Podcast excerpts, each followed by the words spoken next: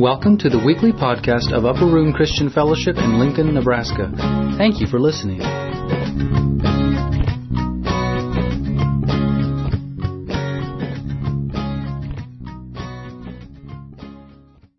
We're in Romans chapter 7. And if you would turn there, and if you are able, stand for the reading of the word.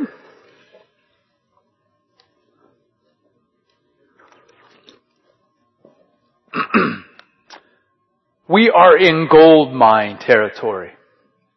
Now what's interesting is that we went from chapter 6 that tells us that we are dead to sin and alive in Christ. Sin has no more dominion over you. You are free. In chapter 8, oh, hold on to your hats because we're going to go into heaven spiritually. Oh, oh, not really in the sense that we'll be in heaven, but I mean it'll be heaven on earth, if you will. God living through us. Such power and such a, a dynam, dynamo thing. But here's the thing. In between six and eight is seven. Now, the reason why that is such a, a, an obvious statement, one, and two, it also shares something else with us. It's a hard chapter.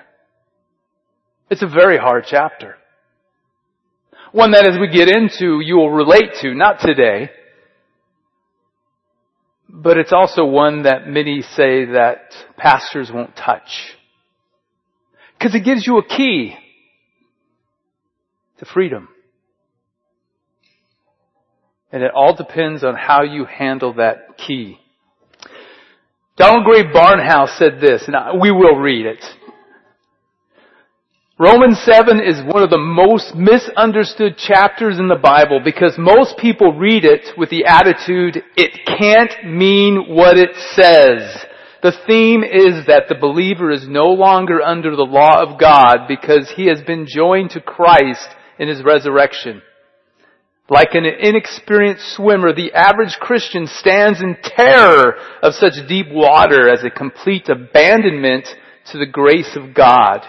He fears to be borne along on the will of God in his daily life, to cast himself completely on the direction of the Holy Spirit. But once he gets over the panic of such self-abandonment, he finds that the grace of God sustains, carries, cradles, and calms him.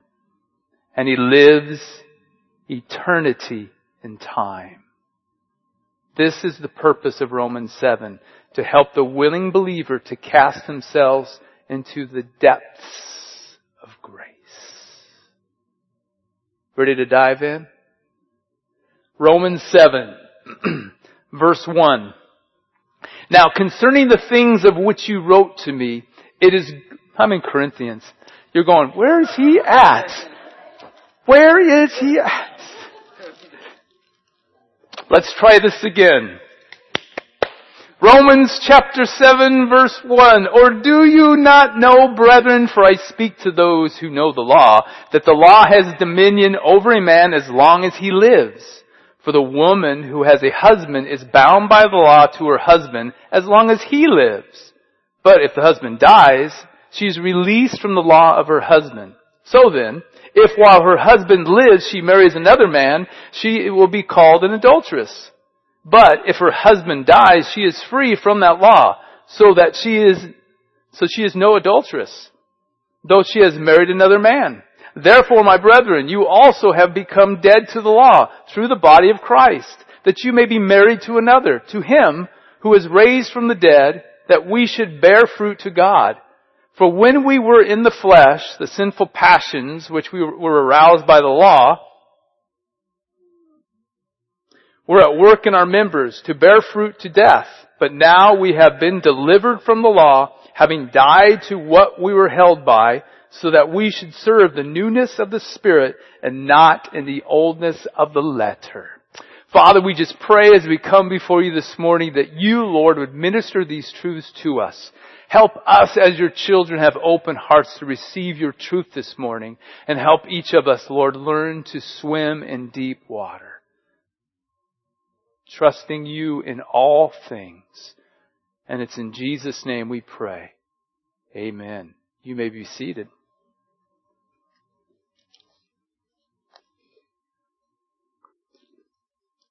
Now, as I said before, just a few verses back, just to get the momentum going here. Remember in verse 11 of chapter 6, Paul wrote, Likewise you also reckon yourselves to be dead indeed to sin, but alive to God in Christ Jesus. In verse 14 says, For sin shall not have dominion over you, for you are not under the law, but under grace. In verse 18 he wrote, and having been set free from sin, you became slaves of righteousness. In verse 22, he went on to say that, but now having been set free from sin and having become slaves of God, you have your fruit to holiness and the end everlasting life. For the wages of sin is death, but the gift of God is eternal life in Christ Jesus our Lord. And then we jump into verse 1. Or do you not know, brethren, for I speak to those who know the law, that the law has dominion over a man as long as he lives? Picture this guy. In fact, on my street, we see it all the time. He goes whizzing by on his motorcycle.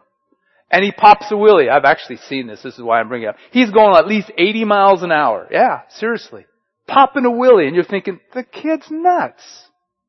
Now, let's say because every time I see this, I say, oh, where's the cops when you need them now? But imagine, if you will, a cop sees this and goes after him. And this is high speed chase. Now the sadness of this is, is the kid crashes and he dies.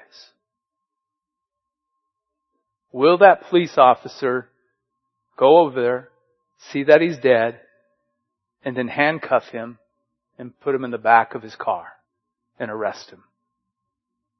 And you're saying, what are you nuts? No, of course not. If the man is dead, now he is not responsible for the breaking of the law because he's dead. That's the same idea here that Paul is trying to get across. Do you not know, brethren, for I speak to those who know the law, that the law has dominion over a man as long as he lives, for the woman who has a husband is bound by the law to her husband as long as he lives. But if the husband dies, and she is released from the law of her husband, so then, if while her husband lives she marries another man, she will be called an adulteress. But if her husband dies, she is free from that law, so that she is no adulteress, though she has married another man. Therefore, my brethren, you also become dead to the law through the body of Christ, that you may be married to another. Now, I was going to go through 12 verses, but then I thought, you know what? I'm going to really break this down. Not that it's that difficult to understand, but it's that difficult to receive. If you will. And for some of us, you have to just go with the story, okay? You're married to Mr. Perfect. Yes, guys, I know, but go with it. You're married to Mr. Perfect. You wake up in the morning, you open your eyes, and there he is, laying next to you smiling. And as you're staring at him, you notice something. His teeth are white as snow. His hair, even though he slept through the night, is perfect. Not one little strand out of place. And then the one thing that just really amazes you is that his breath, after a, a long night's sleep, is mentally fresh. And you're going, wow, that's my hubby. I'm married to Mr. Perfect. Mr. Perfect, and some of you wives are looking at your husbands and going, no, no, no. But again, go with it here, folks. He jumps out of bed. Jumps out of bed and you thinking, oh, I gotta start this day. Not him. He's cheerful. He's singing. He's whistling. He goes and puts his clothes on. And you're looking at his clothes. You didn't do it. But they're all nicely pressed. He's looking good. That's my husband. It's Mr. Perfect. Now he goes downstairs and he fixed his own breakfast. He doesn't need you. He does it himself. Now, you desire eggs and bacon, but you go down there, not Mr. Perfect. He's eating the perfect breakfast. Granola with skim milk, a half cut of grapefruit, no sugar on top. And if you will, V8. To make sure he gets it all. No coffee, that's caffeine. And then every morning he leaves at the same time every morning to get to work. Why? Because he's Mr. Perfect. And when he gets to work, he's there in perfect timing.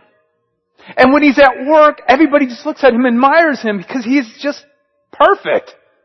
Everything he does is perfect. The jobs he does is perfect. People always go to him because he's perfect. And then he comes home. Now you know something. What you know is, is that he'll be home at 4, 545 and what he'll do is he'll change his clothes. He'll get on some comfortable clothes. He'll get the newspaper. I know that's old school. Gets the newspaper, sits down in his easy chair, and he'll read for 15 minutes. But then he expects dinner to be at 6 o'clock on the dot. So as he gets done eating, uh, reading, excuse me, he goes to the table, but the dinner's not ready for Mr. Perfect. See, you, you waited a little too long, and so Mr. Perfect doesn't say anything, he just sits there. And now you're feeling the stress. So you quickly get the seven course meal that you have prepared for Mr. Perfect, and you set it down and everything. And he opens it up and he notices something right off the bat. The parsley that you garnish the plate with is wilted. He just kind of gives you that nodding look, kind of pushes it to the side. And then you sit there and you wait and you watch Mr. Perfect's expression as he eats the entree. First the meat and he says it's a little overcooked. And then he eats the vegetables and they go, they're a little undercooked. And again, he's Mr. Perfect, so you gotta realize everything has to be perfect. Now, the thing is, is see, this goes on every day. And sometimes he, he comes home, Mr. Perfect, and he, and he looks at you, and he notices a hair strand kind of floating, and your makeup's not quite on, and he just kind of gives you that look. And you're realizing Mr. Perfect is driving you nuts. And this can't go on anymore. You can't take it anymore. Mr. Perfect is driving you crazy. So what do you do? You go to the town hall and you express your desire to divorce Mr. Perfect. But the problem is everybody knows Mr. Perfect and you have no disagreement that you can bring that's worthy to be led to divorce. And they tell you that. You can't divorce Mr. Perfect because he's perfect. So then you start to think, how am I going to get out of this? Because if I don't, I'm going to die. And then you think, wait a minute, I know what I'll do. One of us has to die and it's not me.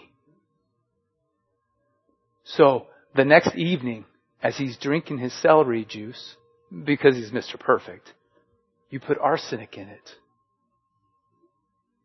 And you watch him drink it all the way down. But the problem is, Mr. Perfect is in perfect health. And everything that is inside him, his organs work perfectly. So it filters out of his body and no problem. And you blow the hair that just fell from your face up and said, Oh my, what am I to do? How can I go on with Mr. Perfect? He's gonna kill me. Because everything has to be perfect. And I'm tired. I can't do it. So as you're worrying about this, as you're thinking about it, you start taking long walks even when it's downpouring, it's raining. You're just continually think, what can I do? What can I do? And what happens is you get sick, but not just sick, you get deathly sick. And while he's at work, you're laying in your bed and you're realizing something. I'm dying. But then the thought comes to your mind. I have an out. I won't be married to Mr. Perfect anymore. I'll be free.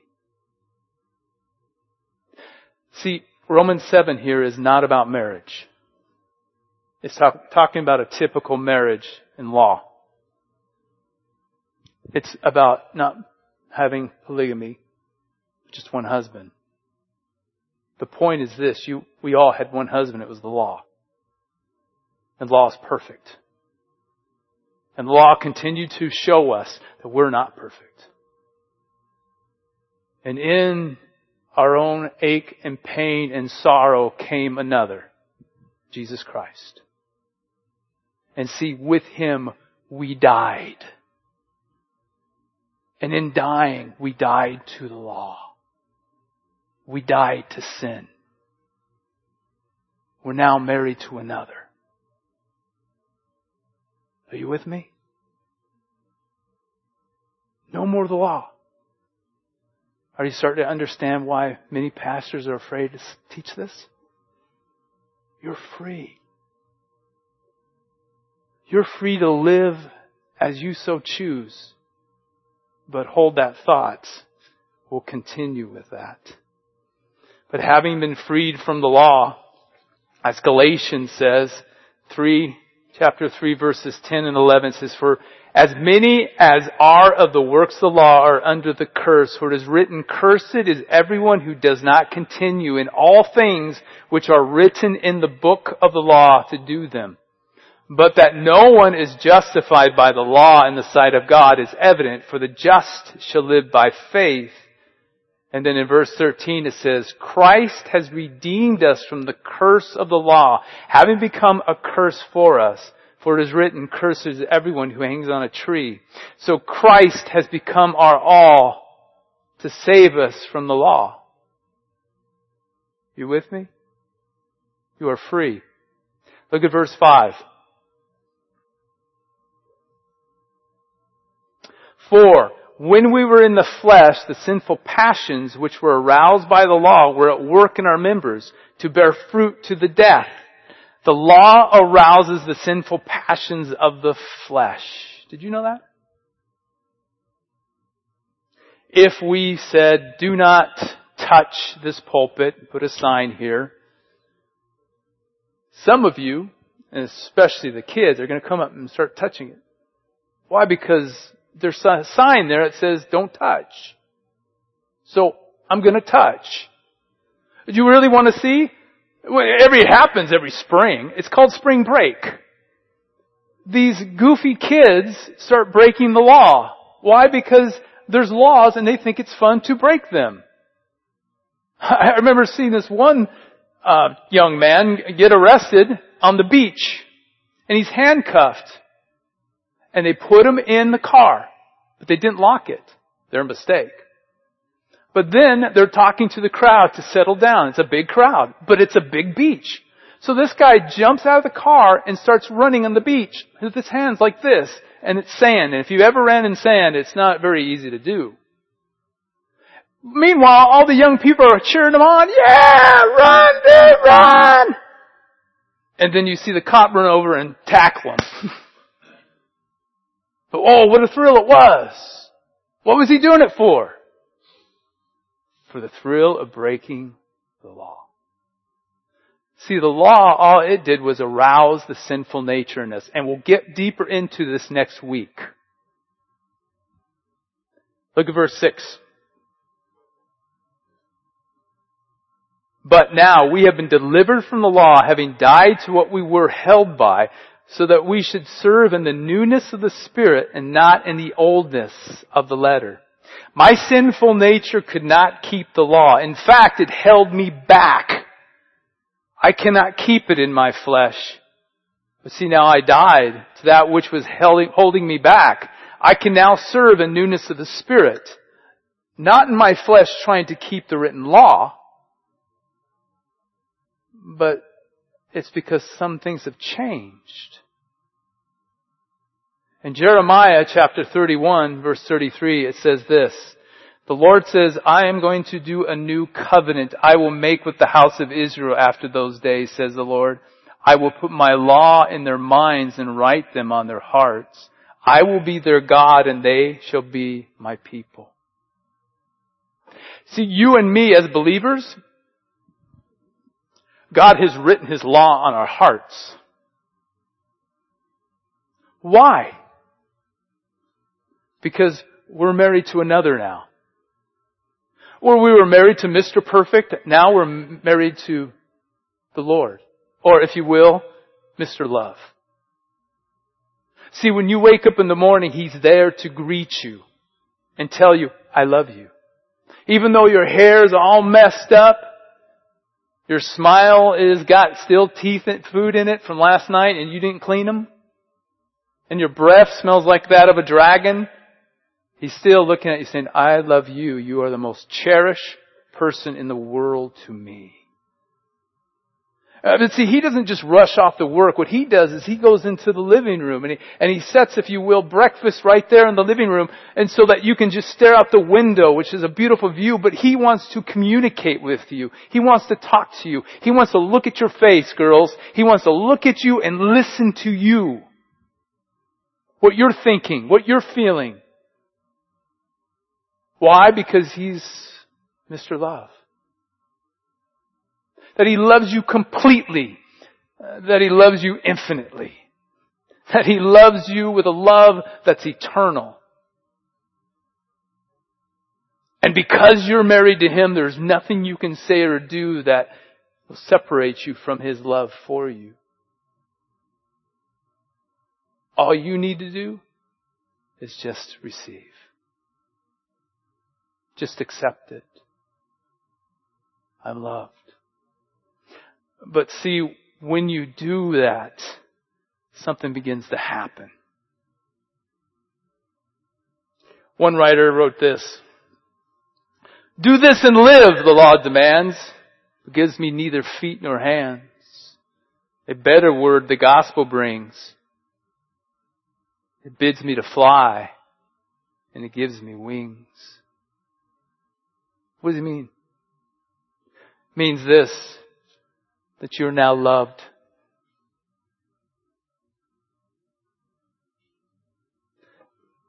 Everything that has ever happened, everything that's going to happen, everything that is happening does not change the fact that his love for you is permanent.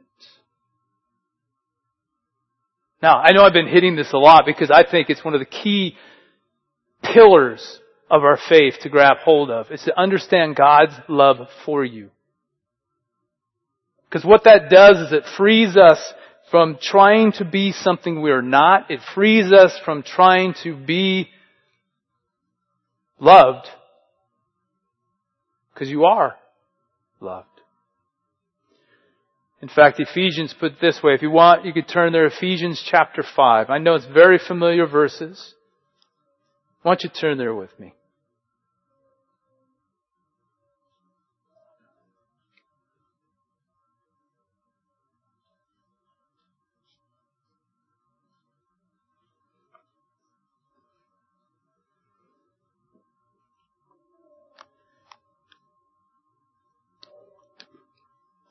Look at verse 25. Husbands, husbands, love your wives. Just as Christ also loved the church and gave himself for her, that he might sanctify and cleanse her with the washing of water by the word, that he might present her to himself a glorious church, not having spot or wrinkle or any such thing, but that she should be holy and without blemish. So husbands ought to love their own wives as their own bodies.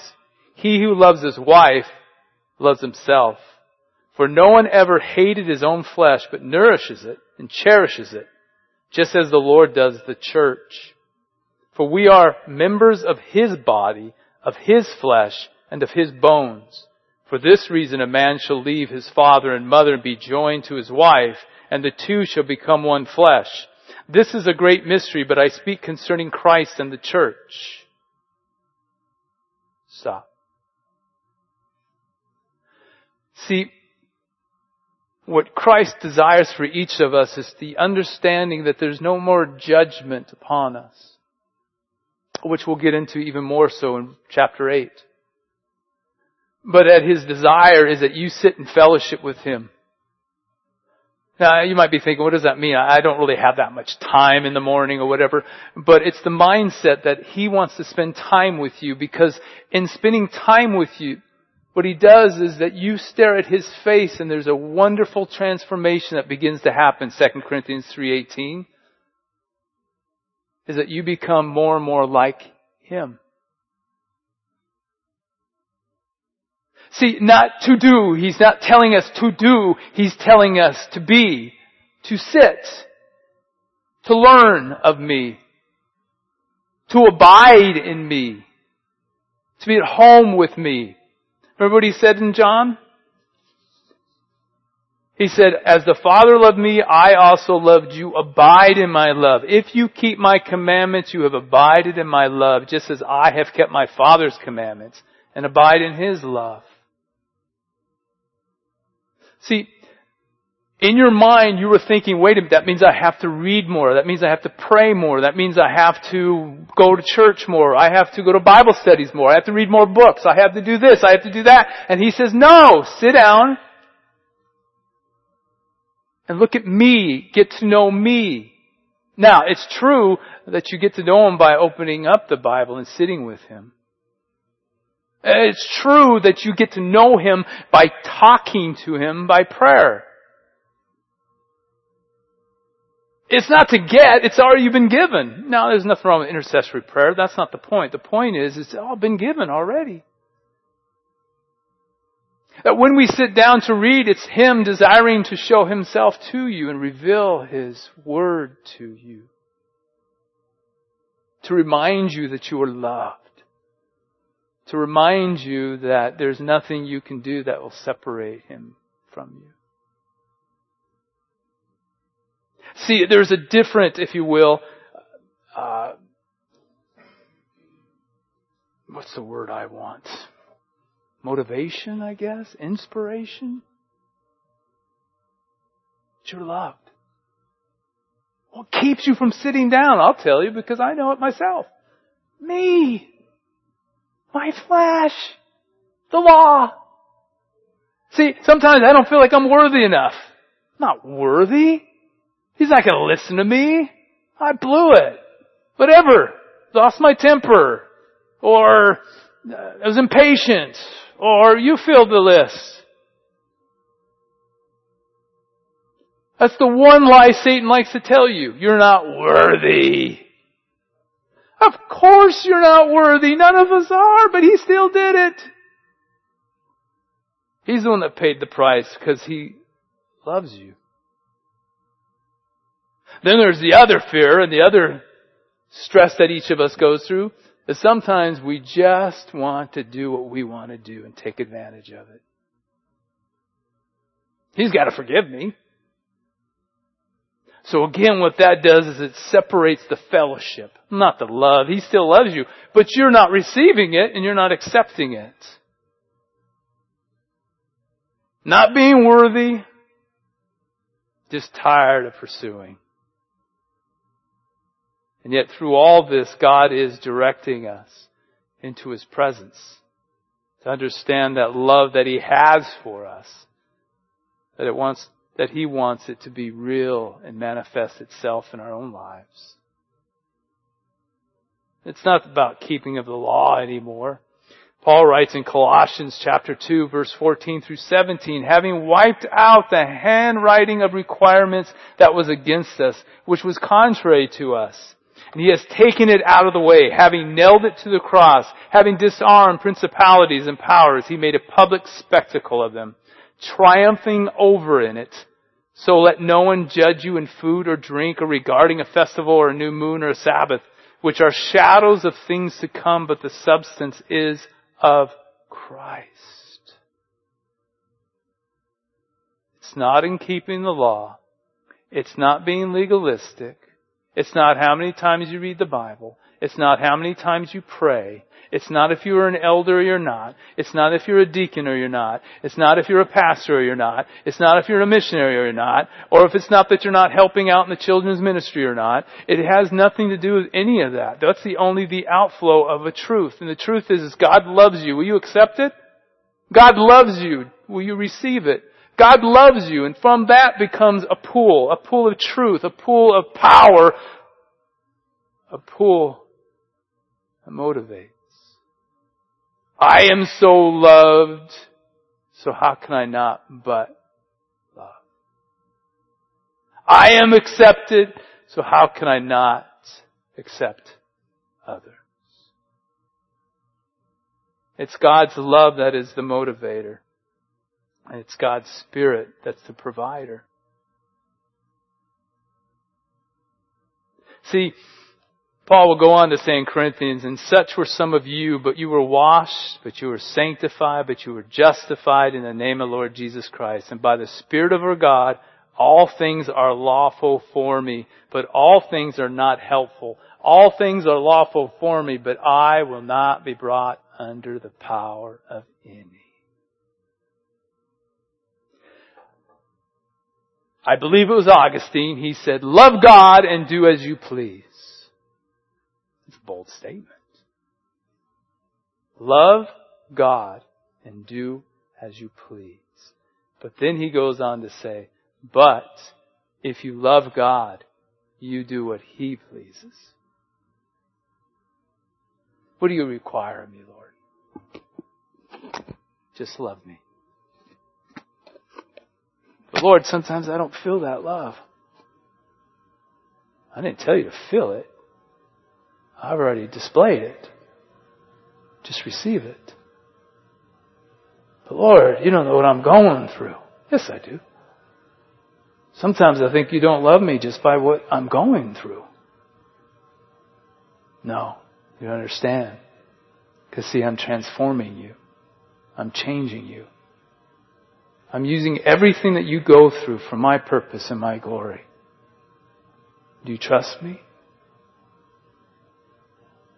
Can you make it a little easier, Lord? That doesn't prove my love. Can you give me a few things I want?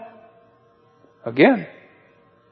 See, love is accepting receiving what I have to give you and what I've already given.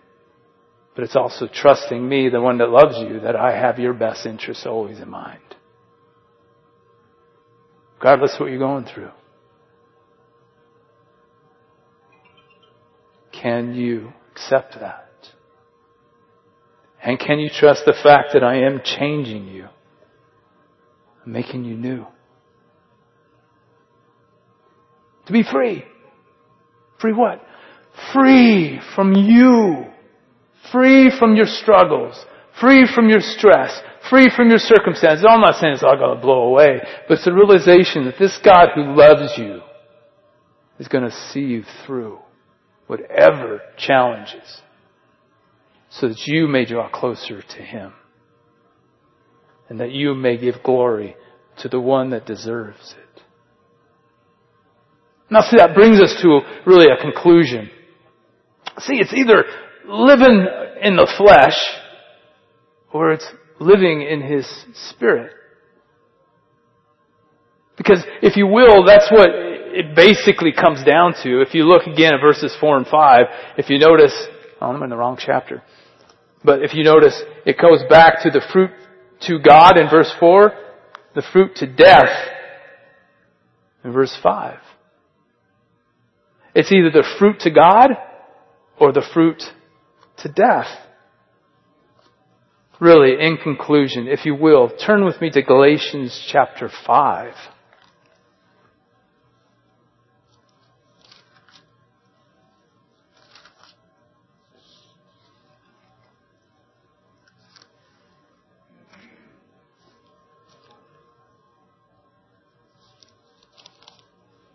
You there? Look at verse 16. I say then, walk in the Spirit, and you shall not fulfill the lust of the flesh. For the flesh lusts against the Spirit, and the Spirit against the flesh. And these are contrary to one another, so that you not do the things that you wish. But if you are led by the Spirit, you are not under the law. Now the works of the flesh are evident, which are adultery, fornication, uncleanness, lewdness, idolatry, sorcery, hatred, contentions, jealousy, outbursts of wrath, selfish ambitions, dissensions, heresies, envy, murders, drunkenness, revelries, and the like, of which I tell you beforehand, just as I also told you in times past, that those who practice such things will not inherit the kingdom of God. Stop for a second. May I make this clear again? There is nothing in your flesh that you do will ever make it into heaven. Nothing. Verse 22, but the fruits of the Spirit is love, joy, peace, long suffering, kindness, goodness, faithfulness, gentleness, and self-control. Against such there is no law.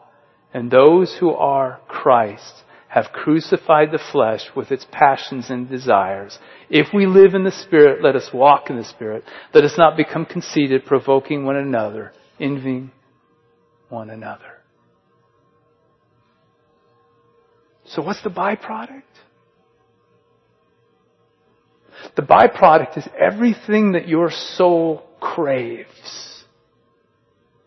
Acceptance. God saying, I accept you. Second is, I love you. Live in my love. I rejoice over you. In fact, Zephaniah 3.17 says he sings over us. Look it up. Zephaniah 3.17, you're going to hear God the Father sing. And it's over you. Joy, love, joy, peace. Shh. Ever do that with your kid? Oh, frantic. And you're just going, shh, settle down. It's alright. Alright. God does that with us. Peace. Patience. Isn't, aren't you glad God's patient with you? See, see, God's saying, I'm patient with you, now live in my patience. See, really, if you will, live in my love, you'll understand love. Live in my joy, you'll understand joy. Live in, live in my peace, and you'll understand peace. Live in my patience, and you'll understand patience. I'm patient with you. Listen, God is patient with you. And some of us, He should lose that patience, but He doesn't. Kind. He is so kind. No, we don't get what we want. I'm going to tell you something right now. I don't get what I want very often. But I'll tell you this. I always get what I need. Always. Always